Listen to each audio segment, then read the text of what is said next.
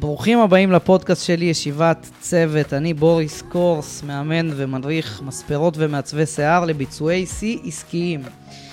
היום אה, בפרק הזה אני מארח את יקיר אבוטבול, שקודם כל ולפני הכל הוא אחד האנשים הכי קרובים אליי, שאני הכי אוהב. הוא ברבר, מקצוען ברמות הכי גבוהות שיש. הוא אח יקר בלב ואדם צנוע. אני זוכה לעבוד איתו ביחד כבר משהו כמו שלוש שנים, או אולי קצת יותר, יותר. תכף נגלה. אה, יקיר עושה איתי דרך במספרה, שהתחיל מעבודה כשכיר, עד להיותו היום עצמאי, עברנו דרך עוסק פטור לעוסק מורשה, ובאנו לדבר היום על הדרך שהוא עובר בתחום הזה, מה עובר לבן אדם בראש כשהוא שכיר ומתקדם בתחום, מה השאיפות שלו, מה החוויה הפנימית שלו בתוך הברבר, בתוך המספרה הזאת, אה, מה מניע ספר לעצמאות בכלל, ומה עדיף להיות, פרילנסר, להשכיר עמדה, לפתוח מספרה לבד. תכף נגלה. אז יקירוס, קודם כל אני ממש ממש אה, באמת מתרגש. האמת שהרבה זמן אמרתי, אני אעשה ככה איזה פרק עם, אה, עם החבר'ה שלי, אבל כל פעם אני אומר, רגע, אבל על מה נדבר וזה, כאילו, אני... עד שאני לא מוצא איזה משהו שאני אומר, או, oh, זה, זה יהיה מעניין, אז uh, באמת קשה להניע את זה, אבל וולקאם. תודה רבה, תודה רבה. הדדי, כל מה שאמרת. וואלה, באמת... באמת uh, שהדדי. כיף, פעם כיף. שנייה כיף. שלי פה. נכון, נכון. מי שלא יודע, באמת, הפרק הראשון, הראשון של הפודקאסט, כל הבדיקה בכלל שהייתה על, על כל הסיפור הזה, זה היה עם יקיר ועם רונן, אז uh, באמת יקיר כבר פעם שנייה בפודקאסט, אבל זאת הפעם הראשונה האמיתית, מה, ש... כן. מה שנקרא, אחרי שהנענו. אז מה הולך, אחי?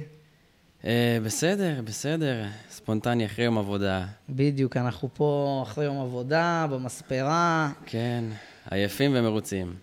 בדיוק. אז קודם כל, בוא תדייק, כמה זמן כבר אתה, אתה במספרה? כי אני כבר הפסקתי לעקוב. Uh, אני די בטוח שבדצמבר, או, נוב... או סוף נובמבר או תחילת דצמבר של 2019. שזה, וואו, שזה... שזה טוב, אומר... שלוש, שלוש שנים וקצת. שלוש שנים וקצת? לא? שלוש שנים פלוס מינוס. אני ומתמטיקה לא... כן, כן. לא להיט. וואו, עבר מלא זמן. מלא זמן. תספר קצת איך, איך, כאילו, מתי התחלת פה? התחלת כעובד שכיר? תזכיר לי, כי אני כבר לא כזה זוכר וואו. את הפרטים. אבל הגעת לפה, לך. כאילו, מה, מה הסטטוס שלך היה? הגעת עם לקוחות, בלי לקוחות? מה אמרו? איך זה הלך? לא, אני אזכיר לך איך הגעתי בכלל. יכול להיות שאתה לא יודע בכלל מה להיות, היה נכון. לפני. האמת, היה פוקס רציני. מה היה? אני הייתי שנה בערך משוחרר. הייתי קצת בנוף הגליל, נצרת עילית לשעבר. רגע, בן כמה אתה היום? 25. והגעת לפה בגיל 21 או 2, לא? 2, כן. אולי בדיוק היה לי 2, יש לי בנובמבר. אז כן, שלוש שנים כזה. כן, ו... איפה התחלת לספר בעצם? אני התחלתי לספר, אה, ב... הזכרתי כיסא. כבר הייתי עצמאי בעבר, בנוף הגליל. לא הלך לי כל כך טוב, סגרתי את התיק. מה זה אומר לא הלך לי טוב? בוא נגיד, אתה התחלת לעבוד בתחום, שכרת איזשהו... שכרת איזושהי עמדה במספרה כלשהי בנוף הגליל. כן. מה זה אומר לא הלך לי? לא ידעתי... ת, תתאר לי את זה כאילו. אני, אני אהבתי את, ה, את האומנות. באתי לעשות אומנות, לא ידעתי איך, איך לשווק את עצמי, איך להביא לקוחות. זה תמיד היה mindset של ספר טוב, יש לו, יש לו לקוחות. תהיה ספר טוב, יגיעו לקוחות. ולא הגיעו. הייתי שם שנה, תוך כדי הייתי גם חצי משרה פה, חצי משרה שם, כזה, אתה יודע, להשלים. כספר או לא, בכללי? בכללי כאילו הייתי קצת במכירות, קצת בטלפונים. אתה יודע, כזה אחרי צבא, אתה עוד לא סגור, אתה אומר לעצמך, אני בעצמי לא, לא עדיין הייתי נעול על להיות ספר. אני, mm. זה היה כזה קצת זמן מעבר. אמרתי, אני אהיה ספר, קצת אה, נעשה כסף, אתה יודע, סטיגמות של, ה, של המקצוע. כאילו היית, איך, איך, איך התחלת לספר בעצם? בצבא וכאלה? כאילו, איך ידעת בצבא, לספר בצ... כבר שבאת להזכיר אני עוד לפני הצבא, אחי התגייס, אחי הגדול גדול ממני בשלוש שנים. הייתי מספר אותו ורק אותו לצבא, כי הוא רצה. ואני שנאתי את זה. אבל uh, כל פעם, זה היה סיפור די קלאסי, כל פעם שהייתי מספר אותו, לא הבנתי למה זה לא יוצא כמו שאני רוצה שזה יצא, זה, למה זה כזה מסובך, זה לא נראה מסובך. ומשם חיפשתי בגוגל, יוטיוב, ומצאתי מלא סרטונים ביוטיוב מאמריקה, פשוט חרשתי את היוטיוב. שנתיים, שלוש, רק ראיתי יוטיוב. סתם כי אהבתי את זה, לא חשבתי על להפוך את זה למקצוע בכלל. ווואלה, אני פתאום שם לב שיש לי מלא מידע. ולקראת... ואתה הולך ומשתפר. אפילו לא הייתי מספר. משתפר. הולך ומשתפר, כאילו, מפעם, מתספורת לתספורת, כן, לא? כן, אבל, אבל בתיאוריה, כי לא הייתי מיישם את זה על אף אחד. אוקיי. חוץ מעל אחי, אבל זה היה תספורת חייל כזה, הכל אותו מספר כזה, אולי 12. וכשהלכת לאותה מספרה בנוף הגליל, כן. זאת אומרת, הגעת לשם כשאין לך לקוחות בכלל, שהיית מספר לפני כן רק את אחיך? אחי, אולי, אתה יודע, שתיים, שלוש, ארבע אנשים. לא מאמין לך. אז כן. כאילו, מה גרם לך באמת לקבל את הביטחון, לפתוח עוסק פטור ולשכור עמדה? כאילו, זה לא לקפוץ למים קצת אה, מוקדם מדי? אה, היה לי דיל מאוד סלחני עם הבחור, שהוא הביא לי גם פר ראש. לא זוכר בדיוק, הייתי לוקח 40 שקל, אני לא זוכר כאילו בדיוק. כאילו באת אליו, בלי לקוחות, בלי כלום, כן. אמרת, תשמע, אני רוצה לספר. והוא גם הרואה חשבון היה חבר שלו, אמר לו, לא, זה תהליך פשוט, תלך, תעשה את זה, אתה לא תפסיד. כאילו, מאוד שמחתי עליו, גם הכרתי אותו, הייתי מסתפר אצלו פעם. אוקיי. אמרתי, טוב, מה יש לי להפסיד? מקסימום לסגור את התיק. אה, זאת אומרת, לא עשית את זה עכשיו באיזה מחשבה עסקית. כאילו לא. אמרת, טוב, יאללה, הוא אומר לי ללכת לפתוח, זה פשוט, כן. אז יאללה, נזרום. אני בראש שלי עושה תואר עוד שנתיים. הבנתי. והתחלת לעבוד שם. התחלתי לעבוד שם. ואין עבודה. ואתה יודע, לא, אין הרבה עבודה. עובד יום, יומיים בשבוע, שלוש אולי, לא יותר מדי. אבל גם לא הייתי כזה לחוץ. כי זה היה משהו זמני מבחינתי, אבל אהבתי את זה, נורא אהבתי את זה. התעסקתי באומנות ובאמת יישמתי את כל מה ש... כל השנתיים וחצי סרטונים שראיתי, פתאום אני מיישם את זה ואני רואה איך אני לומד את זה בתכלס עכשיו, בפיזית. כאילו איך הכל בא לידי ביטוי. ממש. ואהבתי את זה, ואני זוכר שכשעזבתי שם, זה לא, הייתה איזו נקודה שזה פשוט לא התאים לשנינו, לא זוכר בדיוק, זה היה... לא, לא יודע למה. אני, משם כבר אתה הגעת לפה? לא. משם אני הייתי איזה שבוע בבית, חיפשתי מה אני יכול לעשות. לא היה הרבה, לא היה ברבר שופס באזור. נכון, לא היה, היה הרבה. היה מספרות, זה גם, זאת הייתה מספרת נשים. ואני זוכר שחבר שלי מהצבא, שגר בקריית שמונה, אמר לי, יש לנו ברבר בעיר, בוא אליי שבוע. שהוא, אה, בקריית שמונה, שבוע. נכון, סיפרת לי. בקריית שמונה. תישן אצלי שבוע. תעבוד איתו שבוע. מה אכפת לך? ואני אמרתי לעצמי, וואו, כאילו, גם שירתי שם, זה מבחינתי כמו ללכת לצבא. וזה אשכרה ברבר. אני אלך, אני אעשה את מה שאני חולם לעשות, ללכת להיות ברבר. לעסוק בו, כרגע.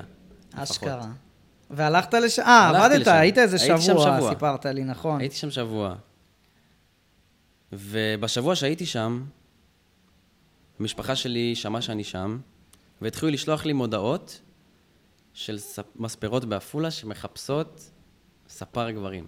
וואלה. ואז כשחזרתי, בדקתי את זה. אז כבר לא ו... לא היית עוסק פטור, נכון? סגרת את התיק סגרתי, שלך. סגרתי את התיק. למה סגרת? כי לא רצית להיות עוסק, או שפשוט לא היה עבודה, לא הלך? אני מבחינתי עזבתי את המספרה שלו. סגרת. אני לא רציתי, אני אני לא יודע אם אתה זוכר, המטרה שלי הייתה להיות שכיר. מהרגע שבאתי גם אליך, זה הדבר הראשון שאמרתי לך. אני זוכר ששלחת לי הודעה באינסטגרם וחיפשת עבודה, ואני לא בטוח שאני הייתי בנקודה כל כך של... אה, אני לא חושב שהיה לי מקום בשבילך, לא פיזית. היה, אני חושב, מקום פיזית במספרה, כן. אבל אמרתי, רגע, אין לי לקוחות בשבילו, כאילו, את מי הוא יספר? אם אני אביא אותו, את מי הוא יספר? ואני זוכר שאמרת לי, אמרתי לך, תשמע, אני מחפש עצמאים. את זה אני זוכר. עוד באינסטגרם אמרת לי. אמרתי לך ישר, אני מחפש עצמאים. ואז אמרת לי, תשמע, אין לי בעיה, כאילו, אבל בוא נתחיל כאילו כ... כ... כאילו, אני מעדיף לה... להתחיל כשכיר, ובוא כמה חודשים נראה מה, מה הדיבור. ולא יודע למה, אמרתי, טוב, סבבה. לא יודע למה, קצת לא יודע, לא... זה, אני אגיד לך, אני חשבתי על זה היום גם. רגע, לפני זה. אני אסביר לך מה היה הפוקס שאמרתי לך בהתחלה.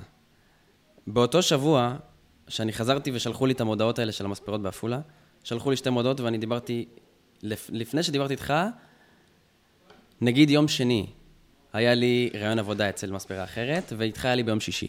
או, אה, נכון, זה היה יום שישי, אני זוכר את זה, כן. וביום שני הלכתי למספרה ההיא, זאת הייתה מספרת נשים פה בעפולה, והוא אמר לי, בוא תספר אותי, סיפרתי אותו, לא משנה, הוא התלהב ממני, הוא אמר לי, אני רוצה לעשות עמדת ברבר בשבילך. והיה לנו כימיה, הוא אמר לי, מחר על הבוקר אני מתקשר אליך. והיה לי כיף. יצאתי, אמרתי, וואו, כאילו, אני אלך אליך, אמרתי, אני אלך לבוריס, רק כי קבעתי איתו. בשביל לסמן וי, כן. לסמן וי וזהו. כן. והוא לא דיבר איתי, למחרת הוא לא התקשר אליי. וואלה, לא התקשר אליי. איזה קטע. והגיע יום שישי והוא עדיין לא דיבר איתי. אמרתי, טוב, אולי, אולי הוא יתחרט. באתי אליך, נכנסתי את המקום, ואז אני לא, אני לא רואה מספרת נשים, אני באמת רואה ברבר שופ, שזה לדעתי הדבר הראשון שקנה אותי. ו... כן, ובזה התאהבתי, ותודה לאל שהוא לא דיבר איתי, אני יכול להגיד את זה ככה. אחרי זה הוא התקשר אליי אחרי איזה שבועיים, מסתבר שאשתו ילדה יום אחרי, והוא לא יכול לדבר. אה, וואי, איזה קטע. בקיצר, היא יצאה ממש טוב, אבל אני זוכר, זה היום שישי, קבענו בתשע בבוקר לדעתי, ואתה איחרת לי באיזה רבע שעה אפילו, ואמרתי, מה אני צריך את זה? והיום היום אני כן, מכיר... אתה בטוח? אה, אני זוכר, נכון, אני זוכר. אתה היה- זוכר? אני, אני זוכר את זה כי אני זוכר מאיפה הגעתי. אני זוכר שהייתה או הלוויה או אזכרה, לא זוכר, הגעתי מ... מאזכרה, אני חושב. אה, באמת? הייתי בטוח לא, ששכחת. אבל לא זכרתי ש... לא, דווקא אני, אני לא זוכר שאיחרתי, אבל אני זוכר כאילו שזה היה יום שישי, אני זוכר מאיפה באתי. אבל מה הייתה החוויה שלך, כאילו, סגרנו את זה באותו יום, כאילו, אמרתי לך, יאללה, סבבה, מתחילים? כן, מה, איך זה הלך? היה, זה היה... מיידי? תשמע, היום כשאני מסתכל אחורה זה מוזר לי, כי אני מכיר אותך. ואתה לא כזה. אתה בן אדם שאוהב לחשוב על הכל. אוקיי. אין, אין אצלך ספונטניות לרוב בדברים האלה. ואני זוכר שבאתי, ודיברנו קצת, שאלת אותי, אתה יודע, את הדברים הבסיסיים, ואמרת לי, טוב, אתה שכיר אצלי, אוקיי. והבאת לי סכום מאוד מפנה גם, שאתה... אתה רוצה אני לא, להגיד? זו, לא, אני לא זוכר. לא, אל תיכנס לסכומים. ו... שלא, וכן, שאנשים לא היה- יתפסו אותי על מילה, כי היום אני היה- משלם פחות טוב. נכון, ואני חושב שגם מזה למדת. כי, בטוח. כי זה לא היה לך משתלם, והייתי מופתע מזה, וכן, וזה כאילו, היום אני חושב על זה, מסתכל אחורה, וזה קצת הזוי לי שזה ככה הלך, כזה חלק. וזה היה מיידי כאילו? זה היה התחלת מיידי. מיידי כאילו? יום שישי נפגשנו וזה ממש היה כאילו תוך כמה ימים ל- התחלת? תוך כמה ימים, באתי, עוד לא היה לי רכב אפילו. נכון, אני באתי זוכר. בשעות הערב כזה, התחלתי צ- לבוא צהריים. והיית בא עד באוטובוסים, הערב, אני הייתי זוכר. בא באוטובוסים. כן, ובהתחלה, כאילו לא, הייתי בא, הייתי יושב הרבה. אתה יודע, לאט לאט, פה, פה לקוח, שם לקוח, עד שבניתי את, ה, עד שבניתי את, ה, את הקהל שלי, אבל עכשיו שתבינו, יקיר אומר כאילו, אני הייתי יושב הרבה, אבל בוא, היום בוא ניקח אתכם שנייה קדימה, כבר בכמה צעדים. יקיר הוא, הוא א', אחד הברברים הכי כאילו מוכרים ומוערכים בעפולה, ויש לו קהל לקוחות מפה עד לתאילנד. כאילו... לחזור אחורה ו- ולהגיד כאילו ישבתי ו- וזה גם כאילו אני מאמין שלא כזה ישבת כאילו אם, אם נסתכל על זה בתכלס בטוח שזה היה כאילו ממש מינורי כי גם באת בתקופה טובה נראה לי שהיה מלא מלא מלא ביקוש לא? הייתה תקופה טובה. אני אומר, ישבתי יחסית, אני משווה את זה לצוות שבא אחריי. לצוות אה, שבא אה. אחריי היו, היו חיים הרבה יותר קלים. למה? מה היה להם? אני חושב שהיינו, שהיינו במקום יותר טוב כעסק. שהיה יותר ביקוש, ואנשים הגיעו, שבוע אחרי הם כבר מלאים. אני זוכר שאני הייתי בתקופה, וזה באמת לדעתי פרק מאוד חשוב, ומי ש... שיהיה עכשיו זבוב על הקיר ויקשיב לשיחה הזאת, הוא יכול ללמוד מזה הרבה. כי אני זוכר שאתה כשהגעת, מי היה פה? דה רוז? דה רוז. יפה. היה פה בחור בשם אה, מאיר, דה, דה רוז, אה, אם אתה שומע, אהלן, אבל אני זוכר שאני כבן אדם הייתי בתקופה מאוד מאוד, אה, עברתי כאילו תהליך מאוד קשה, כי העליתי מחירים בעסק, ואז העובד הראשון שלי, הייתי כאילו, פתחתי את המספרה, הייתי סופרסטאר בעפולה, כאילו משהו מטורף, באמת. סופרסטאר, רכבתי פה על גל מפחיד של כאילו, פתחתי עסק ש... שהוא פעם ראשונה פה, כאילו, יש דבר כזה, ואנשים עפו על זה בקטע דפוק. ואז גם העליתי מחירים, וגם העובד הראשון שהיה לי אה, עזב, ותוך כדי שהוא עזב, גם מלא לקוחות עזבו יחד איתו, והייתה לי טלטלה מאוד קשה, שלי רגשית, אישית, היה לי מאוד קשה לצאת מזה, והיה לי קשה גם מאוד לסמוך על אנשים אחרים. זאת אומרת, גם להביא מישהו ולסמוך עליו, זאת אומרת, העדפתי כאילו לקבל אבלים שאני לא מאמין שהם יצליחו כאילו, בשביל שלא יחתכו לי. כאילו, זה ה mindset שהייתי איתו. כאילו, פחדתי לקבל אנשים.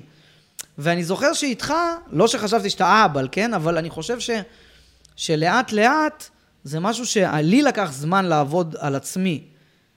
וכאילו עשיתי את זה במקביל, כאילו אני, מי שלא יודע, אני, יש לי מאמנת אישית, מנטלית, שאני שנים איתה כבר, ובלעדיה כאילו הייתי כלום ושום דבר, כן? מבחינת ההתפתחות האישית שלי. ובאמת הייתי תקופה ארוכה, כשהעובד הראשון שלי עזב, אמרתי לעצמי, מה אני צריך את החרא הזה? לא רוצה עובדים, לא רוצה אף אחד. כאילו, אני אשאר לבד וסבבה לי. כמובן שזה סתם עניין רגשי, אבל בוא נגיד שכשהגעת כנראה זה באמת, כאילו התחלתי לאט לאט לשחרר את הקטע הזה ולסמוך מחדש, לבנות את התהליך הזה שאני סומך מחדש על אנשים. וואו, קפצת, אני באמת... כאילו אני... החזרת אותי עכשיו לזה. זה לא, לא, עכשיו שאני מסתכל אחורה זה הזוי. שזה באמת. זה היה, זה, זה עמוק, זה מאוד עמוק, כי באמת אמרתי לעצמי, אני כבר, אני לא סומך על אנשים. גם הבאת לי הצעה נורא נדיבה, כאילו אמרתי, מה, מושלם לי. יכול להיות שעשיתי את זה גם מתוך מקום שאמרתי לעצמי, בשביל שכאילו לא ידפקו אותי במרכאות בעתיד, שלא יבואו, יתגלחו עליי, יחתכו לי, יעזבו אותי וכאלה, יכול להיות שזה נובע מזה. אני לא זוכר את ההצעה, האמת, תגיד לי אחרי זה, אבל, אבל כאילו, יכול להיות שזה, מה זה יכול להיות? אני בטוח שזה נובע מזה שאמרתי לעצמי, טוב, בוא ניתן הצעה טובה, בשביל שלא יחתכו לי. עזוב שכל הצעה שהבאתי, כאילו, ולקח לי זמן להבין מה... מה משתלם ומה לא משתלם, וכאילו, קיצר, זה היה קטע, קטע הזוי. אז התחלת לעבוד, ואתה אומר כאילו בתחושה שלך הייתה לך הצעה טובה, mm-hmm. והתחלת להתמלא משמעת. באנשים. כן. ואיך, כאילו, מה הרגשת? פתאום שאתה מתמלא ויש לך לקוחות ואתה עובד וזה, כאילו, מבחינה, בקריירה שלך ומבחינה כספית, מה, מה הרגשות שלך בעניין? הייתי על ה... הייתי באמת בשמיים. הייתי ממש מבסוט.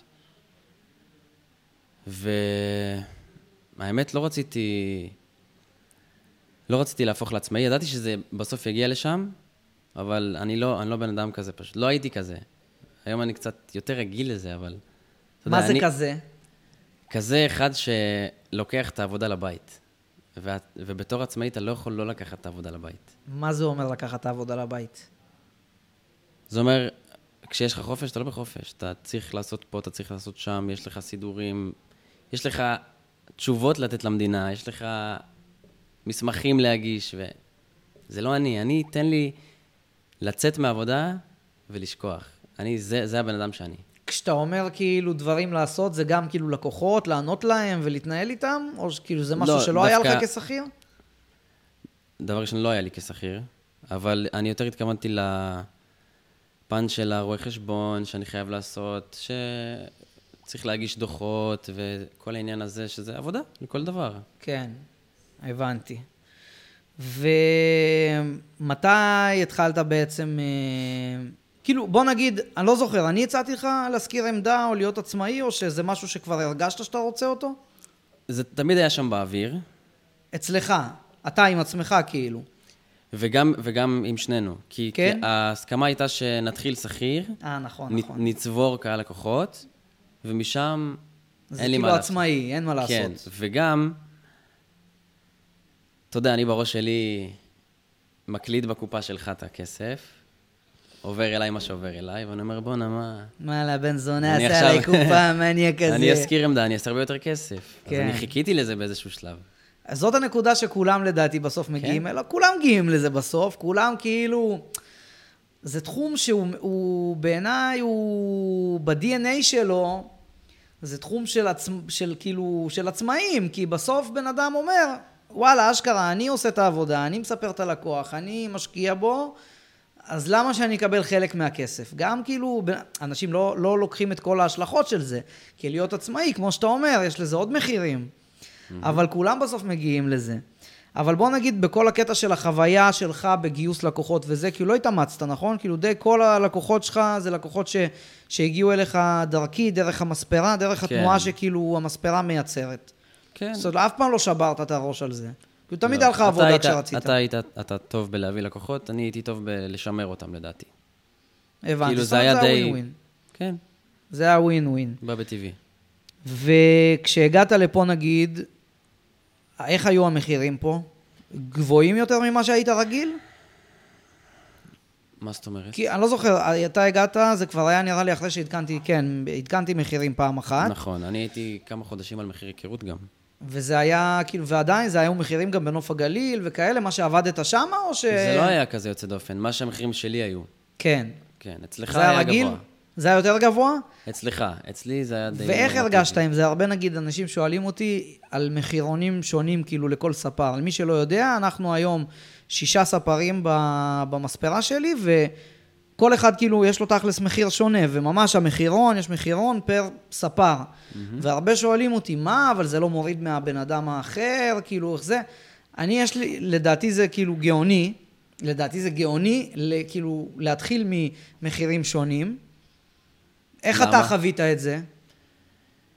אה, הרגשת מתישהו כאילו מה, לא, למה המחירים הם אני- שונים, אני ולמה לא- בוריס יותר יקר, או כאלה, או מישהו אחר יותר יקר? זה אף פעם לא הוריד לי, לא יודע, אני, אני לא חושב ש... אני פשוט ידעתי את מקומי, אמרתי, אני גם ידעתי שאני מתחיל. אני לא... אף פעם זה לא הפריע לי. לא, בכללי, אבל זה כאילו אף פעם לא העלה לך כאילו שאלות, מה, למה זה כאילו שונה, למה שלא יהיה אותו מחיר אצל כולם? זה אולי נתן לי שאיפה, אבל כאילו זה לא בא ממקום של... בואנה, מה זה, מה, מי הוא. חושב שהוא, כן. ולמה אני מתחתיו, או משהו כזה. כי אני גם, אני חושב שהבנתי ממה זה נובע, אבל למה אתה חושב שזה גאוני? זה מה שמעניין.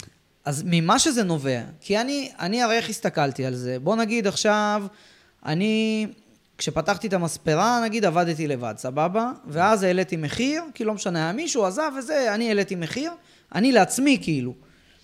שכולם היו בשוק, עזבו אותי מלא לקוחות וזה, ואז לאט לאט התחלתי להתאושש, ואנשים שהיו, הבינו למה, למה שווה להם לשלם לי כל כך הרבה ביחס למה שיש פה באזור, התחילו כאילו להישאר איתי כל מיני לקוחות, ובניתי לעצמי את הקהל שלי. זאת אומרת, היה קשה להרגיל את האנשים האלה לשלם את הסכומים הגבוהים. ואז פתאום נגיד, אני מגייס ספר, אני לא יכול לעשות את אותו מחירון, כי אף אחד לא ייכנס אליו, מסכן, הוא יישב כאילו ולא יעשה כלום. כי בן אדם שעד שהוא הסכים לשלם את זה לי, פתאום אני אגיד לו, שמע, אני מלא, בוא תיכנס אליו, הוא יגיד לי, סבבה, אבל נראה, כי למה שהוא ישלם? ברור. אתה מבין? זה, זה כאילו כן. ההיגיון, שכאילו, מה שגרמתי פה, זה התחלתי לתמרץ את הלקוחות להיכנס למישהו אחר כי הוא זול יותר. כי הרי בחיים לא היו משלמים את אותו מחיר למישהו אחר, אבל אם אני הייתי אומר ל- ללקוח, תשמע, אני מלא, אין לי מקום, בוא תיכנס אליו, וגם, זה 10-20 שקל פחות, אז הוא אומר, טוב, נו, יאללה, אם בוריס מלא, סבבה, לפחות אני אכנס אליו, אבל כן. זה מתמרץ. ואז בעצם אני יוצר פה, חלק יגידו, מה, אבל זה מוריד ממנו. אז אני אומר, להפך, זה לא מוריד ממנו, אני, אני מעמיס אצלו לקוחות. הוא יותר אטרקטיבי. הוא יותר אטרקטיבי עכשיו כשאני לא פנוי. ואם אני כל הזמן לא פנוי, אז כל הזמן יש תנועה של לקוחות אליו. אז זה הגאונות. ככה לדעתי גם היו, בוא נגיד במספרה, מאז שפתחתי אותה עברו משהו כמו שמונה, תשעה ספרים, כי יש פה בסך הכל אחוזים מאוד גבוהים של, אה, של הישארות, אז לא היה פה טיילת של אה, 30 ספרים. אז בוא נגיד שמונה, תשעה ספרים שהגיעו ומילאו את היומן שלהם מאפס. מאפס לקוחות ליומן מלא.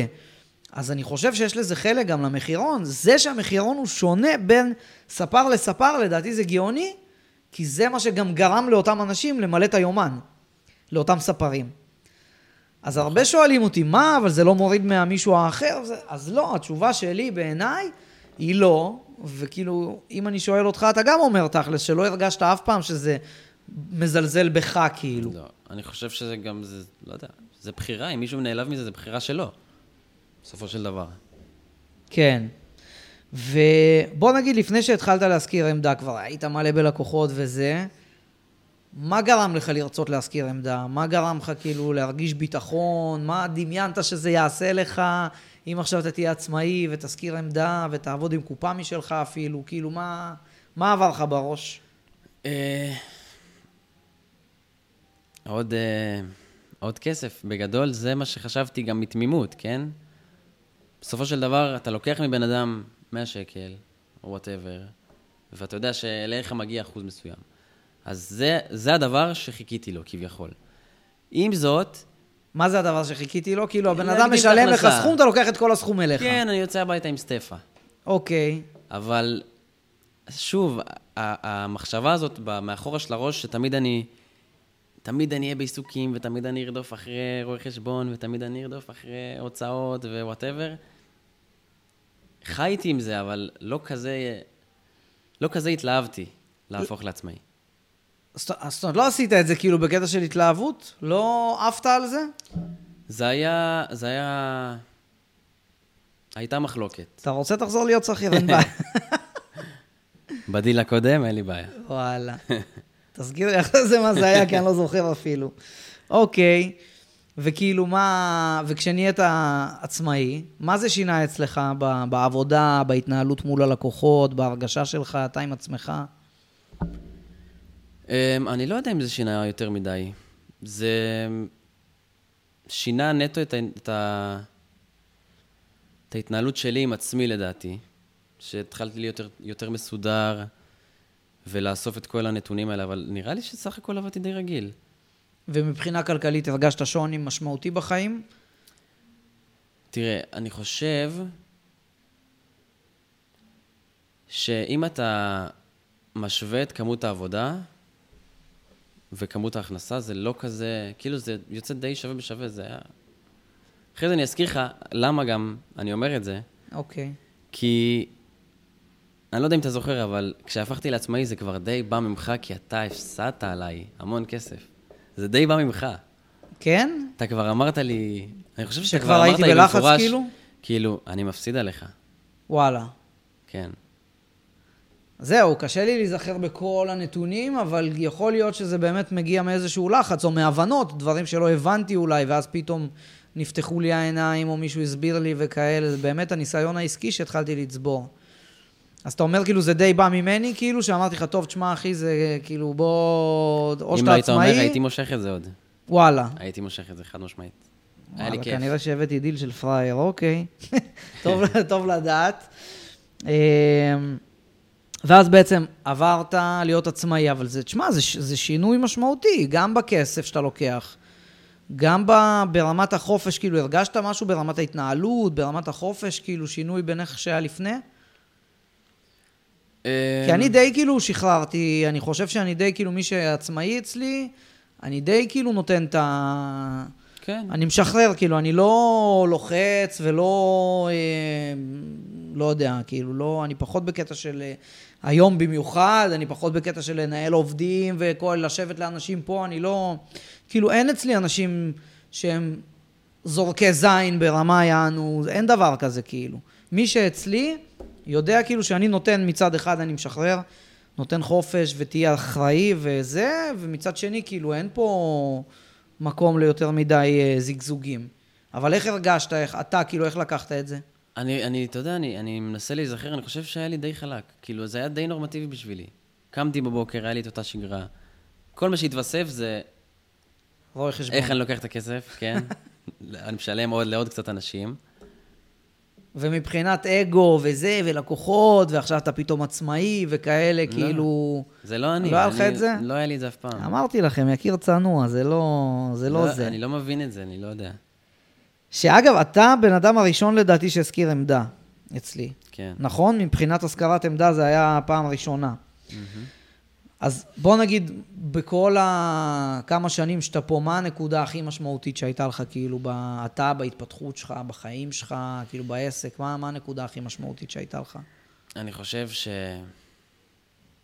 הייתה נקודה, כי בגלל שאני תמיד אמרתי לעצמי שזה כזה תקופת ביניים, בסוף אני אלך ללמוד איזה תואר או אני אעשה איזה משהו. והייתה נקודה שאמרתי, כיף לי, אני מרוויח לא רע, אני עם אנשים ש... שאני אוהב, כאילו, אולי, זה, אולי אני לא אלך, אולי אני אשאר. שמע, מה זה מרוויח לא רע? בוא, אתה מרוויח טוב. אני, האמת שהיום דיברתי במקרה עם חבר בצהריים שבא להסתפר, שהוא בכלל בתחום ההייטק. וכאילו, אני חשכו, כאילו, דיברנו קצת על אה, כל מיני דברים וזה, ואני הייתי בטוח ש... שיש אנשים שעושים הרבה יותר כסף ממה שחשבתי, ווואלה, לא. לא כזה זוהר שם. לא. וכאילו, וואלה. וואו, וואו, אני הייתי בשוק של החיים, אני אספר לך אחרי זה, אבל... תשמע, בוא, בסופו של דבר, מי שרוצה לעשות אחלה כסף יכול לעשות את זה בתחום הזה. הכל שאלה של כמובן, כל אחד והשאיפות שלו, וה... לא יודע, ומה שהוא רוצה. אבל בוא נגיד, אמרת בהתחלה שבכלל התוכנית שלך הייתה לעשות תואר אה, אחרי שנתיים. כן. ואיפה זה עומד היום? אתה רואה את עצמך הולך, לומד, עושה תואר וכאלה? לא. למה? כי מה אני... השתנה? מה השתנה? אני חושב שאני רואה יותר מדי אנשים מסביבי שעושים תואר, ולא מגיעים יותר מדי, לא מתעסקים בו לרוב. מנגבים עם זה את הזיעה. לא עוזר להם, סתם בזבזו זמן מהחיים שלהם. ואני אומר, כאילו, כנראה שלא. אוקיי. ובוא נגיד, מה למדת בתהליך שלך, מה... מהמעבר שלך כ... כשכיר לעוסק פטור? מה פתאום הבנת? וואו. משכיר לעוסק פטור. כן. מה היה השוני הכי גדול? פתאום ה... שיש הרבה כאבי ראש, שפתאום לא עובדת לי הקופה, וואי, אני זוכר כמה צרות היו לי עם הקופה שלי, אימא'לה. נכון, אני חייבתי, אגב, אני חייבתי כל מי שכאילו שכר אצלי עמדה אי פעם, תמיד חייבתי אה, לעבוד עם, אה, עם איזשהו מסופון, משהו כאילו, קופה שהיא מנפיקה חשבוניות דיגיטליות, ולא עם אה, דף נייר, כאילו. ואשראי. ואשראי, בדיוק, סולק אשראי, ואני זוכר שהיה לך סרט עם ה Nayax. הזה. וואו. גם. לי היה סרט לא, לא... בכללי, אני עם קופות כאילו על הפנים. כל קופה שהייתה לי, אכלתי זין, סליחה על הביטוי. כן, אתה יש לך נאחס עם הקופה. נאחס עם. קופות, עם, עם אה, מכשירי סליקה, נאחס. אבל אוקיי, אז מה למדת כאילו משכיר ל- ל- לעוסק פטור? שזה לא כזה פשוט, התרגלתי שמה? לזה, האמת, זה לא היה כזה נורא כמו שחשבתי. יש בזה גם צדדים חיוביים תמיד להיות על זה. תמיד לדעת איפה אתה עומד, מה אתה מוציא, מה אתה מכניס. זה עוד עבודה. ומי עוסק פטור לעוסק מורשה? מי עוסק פטור לעוסק מורשה? Um, האמת ש... בערך חודש, חודשיים לפני שנהייתי מורשה, אנחנו גם העלינו את המחיר, וזה בדיוק כיסה לי את אותן הוצאות, אז כאילו מבחינת הכנסות כמעט ולא השתנה. עשיתי את הכל לפני, באיזשהו פוקס, גם לא חשבתי על זה אפילו. זה, לך אולי זה פוקס, כי אני, זה היה מתוכנן, כי... כן, אבל אתה חשבת על זה שאני הולך לעשות? גם בין היתר, כי אני פעם, אה, הרואת חשבון שלי אמרה לי, תקשיב, אני ממליצה לך להעלות מחירים כשאני הייתי עוסק פטור. היא אמרה לי, אני ממליצה לך להעלות מחירים לפני שאתה הופך לעוסק מורשה. ולא כשאתה עוסק פטור כאילו לזמן לא נודע. למה? כי אמרה, כי אם אתה עכשיו מעלה מחירים כשאתה עוסק פטור, כשאתה תהפוך לעוסק מורשה, אתה כבר תהיה רגיל למחירים שלך, אתה, אתה תרגיש שאתה מפסיד פה כמעט 20 אחוז. אבל כשאתה הופך לעוסק מורשה ומעדכן את המחירים, אז כאילו ב mindset אתה כאילו עדיין נשארת עם המחירים שלך וכיסית את ה...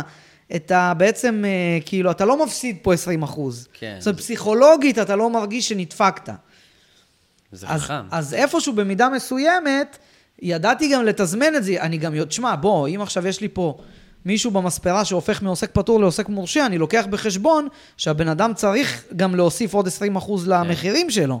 אז איפשהו, כאילו, ב, ב, ב, בתכנון העסקי, אני יודע שלא תהיה ברירה, וצריך להעלות פה מחירים, בין אם זה הבן אדם עצמו, או שלהעלות באופן גורף לכולם. אז זה כן איפשהו היה מתוכנן. אולי אתה פחות ידעת או לא הבנת. את זה, בדיוק, אבל אני יודע הרי שאם בן אדם הופך מפטור למורשה, הוא יבין תוך חודש שהוא הפסיד פה 20 אחוז. גם דרך אגב, כל התקופה הזאת, זה היה כל התקופה של הסגרים. אני זוכר בסגר הראשון בכלל הייתי שכיר, ובסגר השני הייתי עצמאי כבר. נכון, זה הכל, זה הכל היה בדיוק, זה הכל היה, אבל גם עוד פעם, לא פחדת? עם כל הקורונה שפחדתי. וכל מה שהיה כאילו בחדשות. מהבחינה של העסק? לא, תשמע, וואלה, להפוך עכשיו מ... אה, מפטור למורשה? עברת מ- בקורונה? משכיר לעצמאי. משכיר לעצמאי. לא כן. פחדת לעשות את זה? איך לא אמרת לי, מה, אתה דפוק? עזוב אותי, בוא נדבר עוד כשיגמר הקורונה. שמע, אני... לא היה לי יותר מדי הוצאות, אתה יודע, חייל משוחרר כזה, בלי הוצאות, בלי... מקסימום נעשה פחות כסף, זה לא היה... לא פחדת מזה. לא, כי לא היה לי כל כך מה להפסיד, חוץ מנטו את הזמן, אבל לא היה לי שכירות ששילמתי יותר מדי, לא. גם... טוב, לא משנה, אחרי זה נגיע לשם. לא, גם איפשהו, כאילו, אני מניח שגם איפשהו זה משהו, מה שאני שידרתי, כאילו, נראה לי שדי... אה, לא רוצה להרים לעצמי, אבל כאילו, נראה לי איפשהו, כאילו, לא, כול, לא כל בעל מספרה עכשיו שמכניס אה, אנשים לעסק שלו, בין אם הם שכירים, עצמאים, לא משנה, כאילו, לא כל אחד בא ומה שנקרא מלווה יד ביד ומסביר, ו- וכאילו מרגיע, ומכוון ומפנה אותם למי שצריך, ל- ל- לרואי חשבון, או... ל- כן, כאילו, נראה לי איפ- איפשהו, מסודר. כאילו, זה די, אה, די כאילו, הכל היה מובן, הכל היה על השולחן. מאוד, זאת מאוד. אומרת, לא הרגשת עכשיו שיש פה אולי איזה דברים שאני מנסה להסתיר, או לחרטט, או ל... לא יודע מה. אני זוכר ש... כשעשינו את החוזה הראשון, אז זה חששות, בדוק. כן, ואני קורא, ואני, ואני רק אומר לעצמי, איפה איפה, הוא הוא מנסה לדפוק אותי? ואני כן. זוכר שהיה איזה משהו שלא הבנתי, וגם אז היה זול מדי אפילו. ו- ובגלל זה, בגלל, וואלה. ש- בגלל שהשכירות הייתה זולה מדי, אני חיפשתי איפה אתה דופק אותי, ואני זוכר ש- שבאתי לך, מה, מה זה הסעיף הזה? ואז הסברת לי, ומה זה הסעיף הזה? והסברת לי, ואני אומר כאילו, איזה פראייר הייתי, אה? כאילו, וואו, זה הסתדר לי מושלם, אז בגלל זה גם כנראה לא חששתי. זה קטע, כי מה שאתה אומר עכשיו, פתאום אני מבין שהחששות שלי מ- מלהגזים... עוד פעם, אתה גם הראשון שנתתי לו לזכור נכון. עמדה, זה גם הפחיד אותי. שנינו למדנו. גם אני, לא, גם אני פחדתי. זאת אומרת, אני גם כאילו בחששות עכשיו לתת למישהו, למרות שסמכתי עליך והכרתי אותך וזה, אבל עכשיו לזכור למישהו עמדה, זה גם אה, איזשהו, אה, איזושהי אבן דרך. אז זה מדהים פתאום לגלות שבכלל ההצעה הייתה זולה מדי בעיניך, כן, זה ושהכל היה כאילו נראה לך... זה היה חשוד. בדיוק, איזה קטע. זהו, מהיום אני מעדכן מחירים כפול שתיים, נראה לי, על הכל. כל מי ששומע את זה במספרה, חבר'ה, מחודש הבא, תוסיף עוד 30 אחוז. וואו. סתם, סתם. וואלה, קטע, קטע. אז אה, כמה פעמים אמרו לך, אבל במהלך הדרך, אני מניח שכאילו, מלא פעמים שמעת מחברים, ממשפחה, מה אתה צריך את בוריס? תעשה, ל- איך תפתח מספרה? אתה גם ככה עצמאי. מלא. היום אפילו אמרו לי את זה. מה אתה אומר? ומה אתה חושב על זה? סתם, אני חושב שלאנשים יש בראש איזשהו קונספט שזה השלב ה... שאמור להיות. מן, מן הסתם, אתה אמור בסופו של דבר לפתוח מצ... מספרה שלך, כאילו זה ההתקדמות שלי מפה. אני לא, אני לא מבין את זה. אני חושב על זה, גם אם אני מריץ את זה בראש, אני... אני לא רואה איך, אני לא... באמת, זה לא מסתדר לי. אני אומר חושב... למה? אני חושב שהסיבה היחידה לעשות את זה, זה אם בן אדם יש לו אה, איזשהו אה, שיגעון פנימי בתוך הגוף, אני רוצה לבד, אני רוצה לבד, אני רוצה כן. לבד, אז כאילו זאת סיבה מוצדקת. אני חושב שכאילו, כלכלית, אין לאף אחד טעם לעשות את זה. אני חושב שהדבר, הדרך הכי כלכלית לעבוד בתחום הספרות גברים זה לשכור עמדה במספרה מסוימת. זה הדרך הכי, כאילו, כלכלית, הכי טובה להכניס כמה שיותר כסף ולהישאר עם כמה שיותר כסף אחרי, כאילו, הוצאות ומיסים, כי אין לך כמעט הוצאות. ככה אני רואה את זה, אני חושב שכאילו, זה לא משתלם. ובאמת, הד- הדרך היחידה, כאילו, הדבר היחיד שאני חושב ש, שכן מוצדק שבן אדם יקום ויפתח מספרה לבד, זה אם באמת יש לו פשוט את ה... את הדחף הפנימי הזה, כאילו, של לעשות משהו לבד בעצמו. כן. אני נגיד בן אדם כזה. כאילו, אני לא הייתי יכול, לא משנה כמה היו נותנים לי, וגם אם היו נות, באמת נותנים לי מיליונים, אני חושב שבפנים, כאילו, אני כבן אדם, כאופי, הדחף הפנימי שלי, כאילו, זה, זה לעשות לבד ולהוכיח לעצמי שאני, כאילו, אתה מבין? כאילו, וואלה. ההתפתחות האישית שלי, כזה אני, אני כאילו, יש לי אופי שהוא יזמי. אז אני חושב שכאילו בן אדם כמוני, או אני, כאילו לא, גם אם הייתי עכשיו שוכר עמדה איפשהו, בסוף הייתי מתגלגל ללעשות את זה לבד, גם אם היו משלמים לי את השכר הכי טוב בעולם, גם אם כאילו הייתי מרוויח הכי הרבה כסף, כאילו, פסיכולוגית? פסיכולוגית. כן. להגיד, לקום בבוקר, להסתכל על המספרה, להגיד, זה שלי. בין היתר. כן, כן. היום אני חושב, עוד פעם, זה היום אני אומר לך את זה כי אני אומר את זה מתוך מקום שאני כבר קצת יותר בוגר ומבין את עצמי ומבין, אה, לא יודע, מסתכל על החיים אחרת. פרקטית, אני לא חושב, אני חושב שכל מי שכאילו שוכר עמדה, לפחות פה, מקבל דיל של החיים. כי כל מי שנמצא פה פשוט fucking לא צריך לעשות כלום. חוץ מלשלם את השכר דירה שלו כל חודש, את השכר עמדה שלו כל חודש, הבן אדם fucking לא צריך לעשות כלום, כאילו יש לו לקוחות, יש לו זרם של, כאילו יש לו הכל, כאילו יש לו מקום, את הרספקט שלו, את העמדה שלו. כלכלית, גם... אני לא רואה כאילו שום היגיון בלעשות את זה, אני חושב גם שכל מי שיצא מפה ויפתח מספרה ירוויח הרבה פחות כסף. אני גם, גם אם אני שם את הכלכלי בצד לרגע, אני קם בבוקר, אני עובד עם צוות נהדר, אווירה טובה, משפחה שלי באמת שאני אוהב אותם אחד-אחד, כיף לי. למה לי לוותר על העונג הזה? למה לי לוותר על זה? אני... תשמע... אבל זה אתה ספציפית, כי אתה אין ספציפית... לך את השאיפה הזאת אולי של עכשיו לפתוח מקום משלך. כן, אני... אני... לא יודע. כסף, כרגע, כסף לא כזה מדבר אליי. כאילו, אני באמת... זה יהיה קצת מוזר להגיד את זה, אולי אני עדיין לא ב... בנקודה הזאת. כרגע, אני כאילו שמח ממה שיש, אומר תודה על מה שיש, מעריך את מה שיש לי. אני לא חושב מה יכול להיות יותר טוב מהבחינה הכלכלית. כיף לי פה, נוח לי פה. אין בעיה, כיף לך, נוח לך, אבל מבחינתך, בוא נגיד, מה הצעד הבא שלך? מה ההתקדמות שלך בעיניך? מבחינת העסק? אתה מבחינתך, כן, כעבודה, כפרנסה, כקריירה, כלא יודע, כאילו... תשמע, מבחינת העסק, מבחינת קריירה, עסק, עבודה, איך שתקרא לזה, אני לא, אני עדיין לא...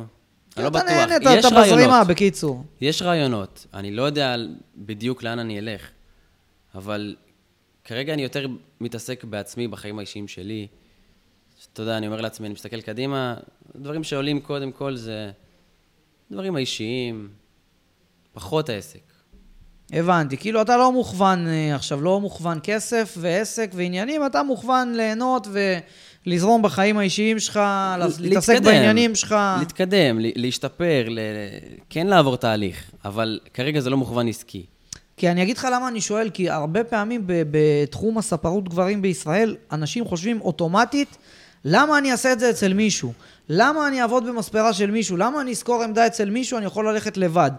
הרי אם אתה שוכר עמדה, בוא נגיד סתם דוגמה בשלושת אלפים שקל, ויש לך מקום שאתה יכול לשכור בשלושת אלפים שקל, אז ההיגיון שאנשים אומרים, בואנה, בסכום כזה אני יכול ללכת לשכור מקום. נכון. אתה מבין? אז, אז מה אתה דווקא היית עונה לאנשים כאלה? ככבר מישהו שיש לו ניסיון, וכבר יש לו שם, ויש לו לקוחות, וכאילו מחר בבוקר אתה יכול ללכת ולשכור מקום ולעבוד במקום אחר. יש לך לקוחות, יש לך הכל. יש לך את הידע, יש לך כאילו כל מה שאתה צריך. שוב, הדברים שאמרתי, אני באמת נהנה ביום-יום. זה מביא לי ערך הרבה יותר מאשר עוד, לא יודע, 10, 20 אחוז הכנסה. החברים, הצוות, האווירה, כי עוד פעם, אני, אני אקשה עליך, למה? אני אקשה עליך בכוונה, כי הרי בטוח שואלים אותך, כמו שאמרת, וגם היום, למה אתה לא הולך לעשות את זה לבד? מה אתה עונה להם? מה היית עונה עכשיו, ספר צעיר בא אליך ואומר לך, תקשיב, אני בדילמה, לא יודע מה לעשות, ללכת לפה, ללכת לשם, לעשות ככה, לעשות ככה. תעשה חושבים, תבדוק אם זה באמת משתלם לך. שוב, כמו שאתה אמרת... מאיזה בחינה? כלכלית? כלכלית לא בטוח שזה ישתלם. זה יכול להשתלם אולי, אבל השאלה אם, ה... אם הערך הכספי שתעשה יהיה שווה את העבודה שאתה תיתן. זה לא יהיה... אין, זה פשוט לא שווה את זה, זה פשוט יותר, יותר מדי, לדעתי, כן? אני מדבר לדעתי. אתה מוותר על עצמך באיזשהו מקום, אתה תהיה כל היום בעסק, והערך שזה יביא לך לא משתלם לדעתי. איך אתה רואה אותי, נגיד, כבעל מספרה, שאתה כבר מכיר אותי כמה שנים טובות, ואתה מכיר את המשפחה שלי, ואתה רואה את האורח חיים שלי, ומה אני עושה, ואיך אתה חווה אותי כ, כבעל עסק?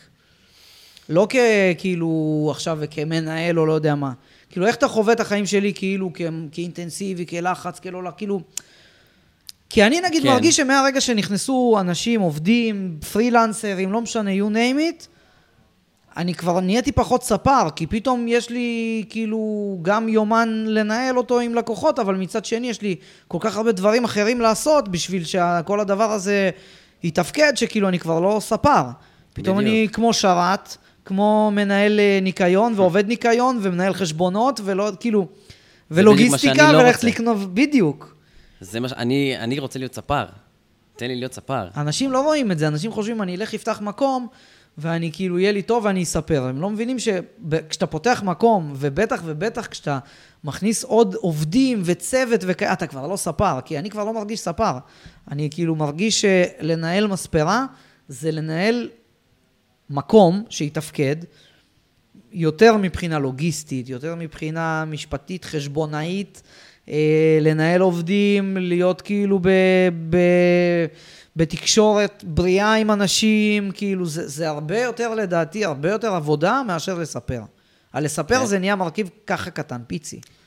וצריך, זה, זה באופי, צריך, אסור לוותר לעצמך, לא משנה מה לדעתי, בשביל שזה יצליח, זה התמדה מהבית, מהחופשה, לא משנה מה, אתה תמיד על זה. אתה קם בבוקר, אתה חושב על זה, אתה הולך לישון, אתה חושב על זה, יש לך משהו פה, יש לך משהו שם. לא בשבילי.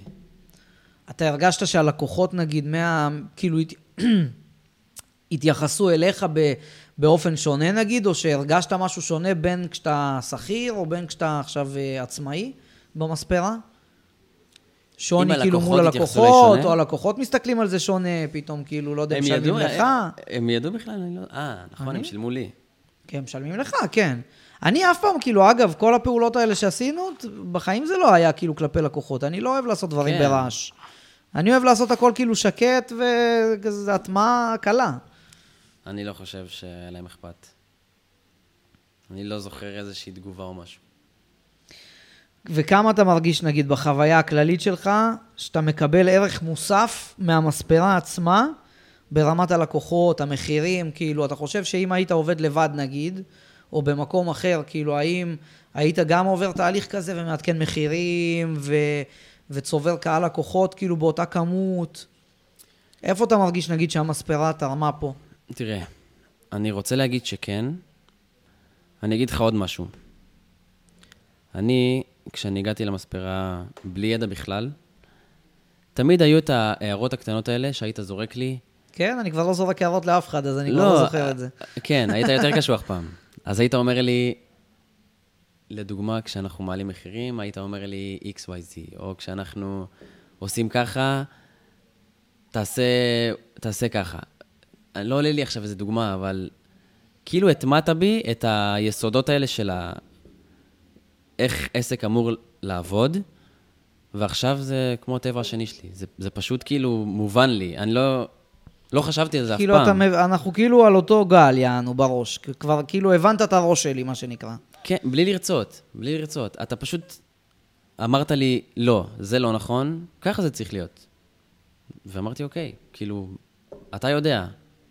לא יודע מאיפה ידעת, אבל... והיום אבל אתה מרגיש שזה הדברים שהם נכונים לך, שאתה מבין אותם היום כ- כמשהו שקידם אותך? כן, חד משמעית. חד משמעית. איך להודיע ללקוחות דברים, איך זה, זה דברים שהיום 99% מהם נכונים, 95 אולי. שאתה מרגיש שהם עובדים לך טוב, כאילו. זה החוק. כאילו, וואלה. תרצה או לא תרצה, זאת הדרך הנכונה לעשות את זה. איזה קטע. זה לא מרגיש טוב לרוב. זה לא, זה לא כיף לעשות את מה שאתה אומר, אבל אתה יודע שזה הדבר הנכון לעשות, וכאילו, גם אם, אתה, למשל? גם אם אתה צריך להעמיד לקוח במקום, ואתה, ואתה כזה מניאק אליו, או שלא נעים לך וזה, אבל אתה יודע שאין מה לעשות. צריך לעשות את זה ככה, כי אתה אמרת לי, אז עשיתי את זה ככה. והיום אני מבין שזאת הדרך. וואלה, טוב לדעת, כיף לשמוע את זה. ובוא נגיד, אמ, ניקח אותך קדימה כבר, ואני מרגיש כאילו זה איזה טיפול כזה, אימון. עכשיו בפן האישי אני רוצה לשאול אותך. בתהליך שאני עברתי, כן, אתה מכיר אותי באמת מאז שהמספרה כאילו הייתה יחסית צעירה וזה, ובתהליך שאני כאילו עברתי עם עצמי, והתחלתי להיכנס לכל העולם הזה של האימון וההדרכה וכל התוכן וברשתות, איך כאילו, איך אתה נגיד חווה את הדברים האלה? כי אני פתאום הרגשתי, כאילו בימים האחרונים, כל פעם שאני מדבר על הסוגיות האלה של עובדים ומספרה וצוותים, אני לפעמים מרגיש לא בנוח לדבר על הדברים האלה, כי כאילו... כאילו אני, אני מרגיש כאילו יש איזה ניגוד כאילו אינטרסים, מה יחשבו, כן, החבר'ה שעובדים איתי על מה שאני אגיד, ולא תמיד אני אומר דברים, או לפעמים אני אומר דברים, ואני לא רוצה שזה ישת, יתפרש או ישתמע, כאילו אני אומר את זה על, על, על החבר'ה שעובדים איתי, כאילו אני אומר את זה עלינו. כדוגמה. וכאילו לפעמים אני מרגיש לא בנוח עם זה, איך נגיד אתה חווה את כל התהליך הזה כאילו כלפיי, שמע. כאילו, שפתאום אני, לא יודע, מוציא תכנים ופתאום מתרחק טיפה מהמספרה. אמ, אני חושב ש... אני אגיד לך את זה באמת. דבר ראשון, אני חושב שנורא מתאים לך. עוד, מה, עוד מלפני שלוש וחצי שנים כשהגעתי למספרה, לא כזה אהבת לספר, יותר אהבת את התחום של העסקים. תמיד היה לך את ההערה, יאללה, מה אני מספר, אין לי כוח לספר, או משהו כזה. אף פעם לא התחברת לזה כמו שאני התחברתי לזה. כן. זה בא לך בטבעיות. אני חושב ש...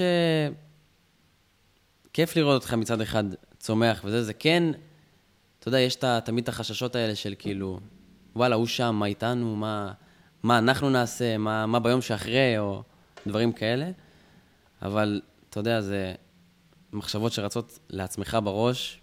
אני לא, לא אוהב לעשות את זה. אם יש לי איזושהי שאלה או משהו שאני חושש, אני מעדיף לבוא ולדבר ולשבת איתך, ו... ואז תמיד, אני, תמיד זה מסתיים ב... מה חשבתי לעצמי, כאילו. כאילו, זה בוריס, הכל בסדר. לא, זה ברור, אבל כאילו, הקטע נגיד שאתה אומר שלא אהבתי לספר וזה, כאילו, תמיד אהבתי לספר, אני עד היום אוהב לספר, אבל אני מוצא את עצמי שאני באופי שלי, הראש שלי, הוא, הוא כל הזמן, יש לי, כי יש לי אופי מאוד יזמי, אז כל הזמן יש לי רעיונות וכל הזמן יש לי דברים שאני חושב עליהם, איך אני עושה אותם, ואני רוצה לעשות אותם עכשיו, וכשאני פתאום מקובל לכיסא, ויש לי עכשיו לו"ז נגיד מהבוקר עד הערב, ויש לי רעיון חם, עכשיו אני רוצה לעשות אותו, זה, ופתאום אני, אני מבין שאני מקובל לכיסא, אז אני אומר, בואנה, אני חי... אתה מבין? כאילו, האש שלי פתאום נהייתה בלעשות דברים. אני, אני כאילו, כזה אני, מי שלא יודע, אני מגדיר את עצמי כסלשר. זה מושג שלא הרבה אנשים מכירים, זה מושג די חדש ב, בעולם העבודה. סלשר זה בן אדם שיש לו מספר תחומי עיסוק. זה בן אדם שיש לו מספר כאילו, אה, בוא נגיד מספר תחומי עיסוק או מספר מקורות הכנסה ברמה של כאילו, לא ברמה של מקור הכנסה, כי אני טוב בהרבה דברים. אני יודע, סתם דוגמה, לא יודע, לבנות אתרים, ואני יודע לעשות עיצוב גרפי, ואני יודע למתג ולשווק ול, ול, ולייעץ ולהדריך ולעשות המון דברים, שמהמון דברים אני יכול להתפרנס בתכלס. אני לא, לא מתפרנס מכל הדברים האלה, אבל יש לי כל כך הרבה דברים בראש, כאילו, שאני, שאני אוהב לעשות אותם, ואני אומר, בואנה, לספר, זה אחד מהם. ואם אני אעשה את זה באינטנסיביות, כאילו, כל היום, כן. אני לא אוכל לעשות דברים אחרים. וזה הקטע שלי, שאני כאילו נקרע בין, בין כמה עולמות. ומי שלא יודע, אני כאילו, עד היום יש לי עסק שהוא מספרה, ואני אוהב את העסק הזה, ויש לי עסק שאני בונה אותו, והוא עסק שהוא כל כולו מושתת על ההדרכה ועל כל מה שאני עושה עכשיו, והפודקאסט, ולהעביר ידע, ולחנוך, ולהדריך, ולייעץ, ולכוון. אמ, ואנשים מקבלים מזה המון ערך, אז אני, כמובן, זה ממלא אותי. אבל אה, בסופו של דבר, המספרה זה ה baby שלי, וכל האנשים שאיתי, כאילו זה... כמובן, אין לזה תחליף. ובסופו של דבר, אני גם מאמין שאני לא בן אדם של סולו. אני אוהב מאוד, כאילו, לצרף כאילו אליי ולקחת איתי כאילו אנשים שרצים איתי. אני לא, לא, מה שנקרא, לא שוכח אנשים מאחור. ודווקא בכל הדברים שאני עושה, אני אוהב, אה, בחשיבה שלי לפחות, בדרך שלי, אני אומר, בואנה, מה אני יכול לעשות שירחיב את הפעילות, גם כאילו לקחת איתי את האנשים שלי ולצרף ולשלב אותם בתוך הדברים. אז זה גם כאילו משהו, כמובן, שחשוב לי להגיד, ש, שזה שם, ואני תמיד חושב על זה, ואיך אני יכול דווקא להגדיל ולעשות ו, ולצרף את האנשים שיחד איתי. אבל כאילו ב... איפשהו בהרגשה שלי, לפעמים כאילו אני, אני אומר, בואנה, לא נעים, כאילו מה יחשבו ומה יגידו, שלא ייפגעו ממני, ופתאום אני בא באיזה כובע של איזה מנטור, למרות שאני שונא את המילה הזאת, פתאום אני בא כאילו באיזה כובע של מנטור, וכאילו אני אומר, מה, כאילו, החבר'ה שלי יגידו, יאללה, מה עכשיו אתה בא עלינו כזה, אתה, אתה מבין מה אני אומר? זה שם, אני חושב שאם אני הייתי. אומר את זה לך, אתה היית אומר לי, בסדר, לא נעים, אבל זה מה שצריך לעשות. זה מזכיר לי את התקופה של אמרת- שלימדת אותי איך להתנהל עם, עם לקוחות. כן. יש דברים שצריך לעשות. אז לסיכום ולסיום סיומת, אה, בוא נגיד, עכשיו בא אליך מישהו צעיר, חדש בתחום, אומר לך, מה אתה אומר? תגיד, לפתוח מקום, לשכור עמדה, מה אתה ממליץ? אמ, תלוי איזה בן אדם הוא. כמובן שבלשכור עמדה יש הרבה פחות סיכון, הרבה יותר יציבות, וגם לטווח הרחוק אני חושב שזה הרבה יותר משתלם. צריך שיהיה כימיה עם הבן אדם שהוא באמת בא ולה, ועובד איתו, כי בסופו של דבר זה היום-יום שלך, זה חשוב. וכן, ת, תעבוד טוב, תסתכל טוב על הדוחות שלך, תספר מהר. גם איפשהו אני חושב שזה בית ספר, כאילו, לפני שפותחים עסק, אני חושב שלשכור עמדה זה must. כי אתה כאילו פותח עסק, אבל יש לך זמן, אה, מה שנקרא זמן פציעות כזה. כן. אתה יכול אה, להתנסות, אתה יכול להבין מנגד מי, להבין את ההתנהלות, ללמוד ממקום קיים. אתה לא תיפול יותר מדי, יש לך גלגלי עזר. כן, כאילו, אתה גם לא תיפול, לדעתי, עוד פעם, אתה גם לא תיפול. תשמע, יש אנשים, ונסיים בזה, יש אנשים, לצערי, שהם פותחים עסק, או נגיד שוכרים עמדה, נהנים באמת ממחירים נכונים וטובים, ומהוצאות נמוכות, וממעטפת של לקוחות, ובאמת מקבלים הכל על מגש של זהב, ואז הולכים, פותחים עסק, וקורסים. כי הם עובדים פתאום על מחירים נמוכים יותר, כי הם לא נעים להם, הם לא זה, אז הם כאילו פותחים ועובדים במחיר נמוך יותר, כאילו בשביל לשבור את השוק, שכאילו יבואו אליהם יותר לקוחות, הם לא מבינים שמחיר לא, זה לא מה שמביא לקוחות, זה לא, לא מה שמביא לקוחות, גם אם תספר ב-20 שקל, לא יבואו אליך לקוחות, לא. אני אומר את זה בוודאות, זה לא מה שיביא לקוחות לאנשים. אז אנשים אומרים, טוב, אני אפתח בזול, אני אעשה זה, ואז הם עושים את כל הטעויות האפשריות. אחרי ב- שהם שכרו עמדה? אחרי שהם שכרו עמדה, כי הם אומרים, אני אעשה לבד, ואז הם גם אומרים, אני אעבוד ביותר זול בשביל למשוך אנשים, ואני אפנק יותר בכל מיני פסיליטיז, בשביל כאילו להיות יותר טוב. והם כאילו, הם פשוט עושים מתוך כוונות טובות, אבל עסקית בסופו של דבר זה מתורגם להפסד, הפסד ועוד חודש של הפסד ועוד חודש של הפסד, והם כבר עובדים בהפסד ומתרגלים לעבוד בהפסד, ולוקח להם המון זמן להבין את זה. כי אנשים לא כמוך וכמוני הולכים ומבקרים את הרואה חשבון שלהם בתדירות גבוהה. ואני בטוח שאתה זוכר שכמה פעמים אמרתי, ואני אומר את זה לכל מי שנכנס לפה כעצמאי, הדבר הראשון שאני אומר לו, תקשיב, אל תאמין לי לאף מילה, אני יכול כאילו לכוון אותך, לתת לך קצה חוט, אל תאמין לי, אל תסמוך עליי, תלך לרואה חשבון שלך, תגיד לו, שלום כיתה א', אני רוצה שתדריך אותי בדיוק מה נכון, מה לא נכון, מה לעשות, מה לא לעשות. אנשים לא עושים את זה. אנשים שעושים את זה. כאילו בחוץ לא עושים את זה, והם גם לא מקבלים את ההנחיה הזאת. אני כאילו ב, בהנחיה, אני אומר את זה לכולם. אל תאמין לי, בסדר? אני נוכל. מבחינתך, אני נוכל. תלך לרואה חשבון, תלך, ת, ת, ת, תלמד את הדברים מבן אדם שהוא כביכול בצד שלך. ברור שאין לי שום כוונה לדפוק אותו, אבל אני רוצה שבן אדם ילך לבן אדם מוסמך, שידע לתת לו את התשובות המוסמכות, כי אני לא מוסמך הרי לתת תשובות של... אה, אני לא מוסמך ללמד בן אדם כרואה חשבון איך לעשות חשבוניות נכונות, או קבלות, או מה לתת, או איך לתת, או איך להתנהל, או מה ההוצאה מוכרת, או לא מוכרת. אני יכול לתת הכוונה, אבל אני לא מוסמך לעשות כן. את זה. ואנשים לא עושים את זה. ואז הם בעצם ממצב של, של חלום, של להשכיר עמדה ולעבוד בצורה מאוד מאוד טובה ו- ורווחית, הם מתחילים כאילו, הם פותחים עסק והם מתחילים בעצם להידרדר לאט, לאט, לאט, לאט, לאט, עד שהם מתעוררים אחרי, בוא נגיד, שנה, שנה וחצי, שנתיים, לוקח להם זמן להבין. ואנשים לא פוגשים את הרואה חשבון שלהם, זאת הסיבה. עסק מהראש, לא מהלב. בדיוק. אה, טוב, אז אה, הגענו לסיום. אני, אני באופן אישי מאוד נהניתי, וזה היה ממש, ברור. אה, ממש כיף ומרגש, והייתה שיחה ממש טובה, שגם. לימדה אותי הרבה. שאני. פראייר והרבה דברים הולכים לזה, סתם.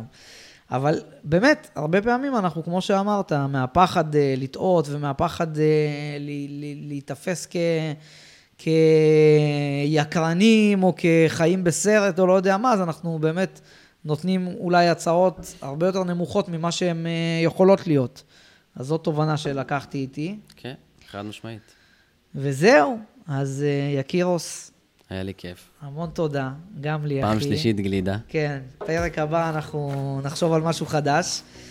וזהו, אנחנו נתראה בפרק הבא, חברים. אה, תודה לכל מי שהיה איתנו. אם תודה, אהבתם, תודה. תשתפו את הפרק, תשלחו אותו לחבר שהוא בצומת דרכים, לא יודע להשכיר עמדה, לפתוח מספרה, הוא לא יודע מה לעשות, שישמע את הפרק הזה.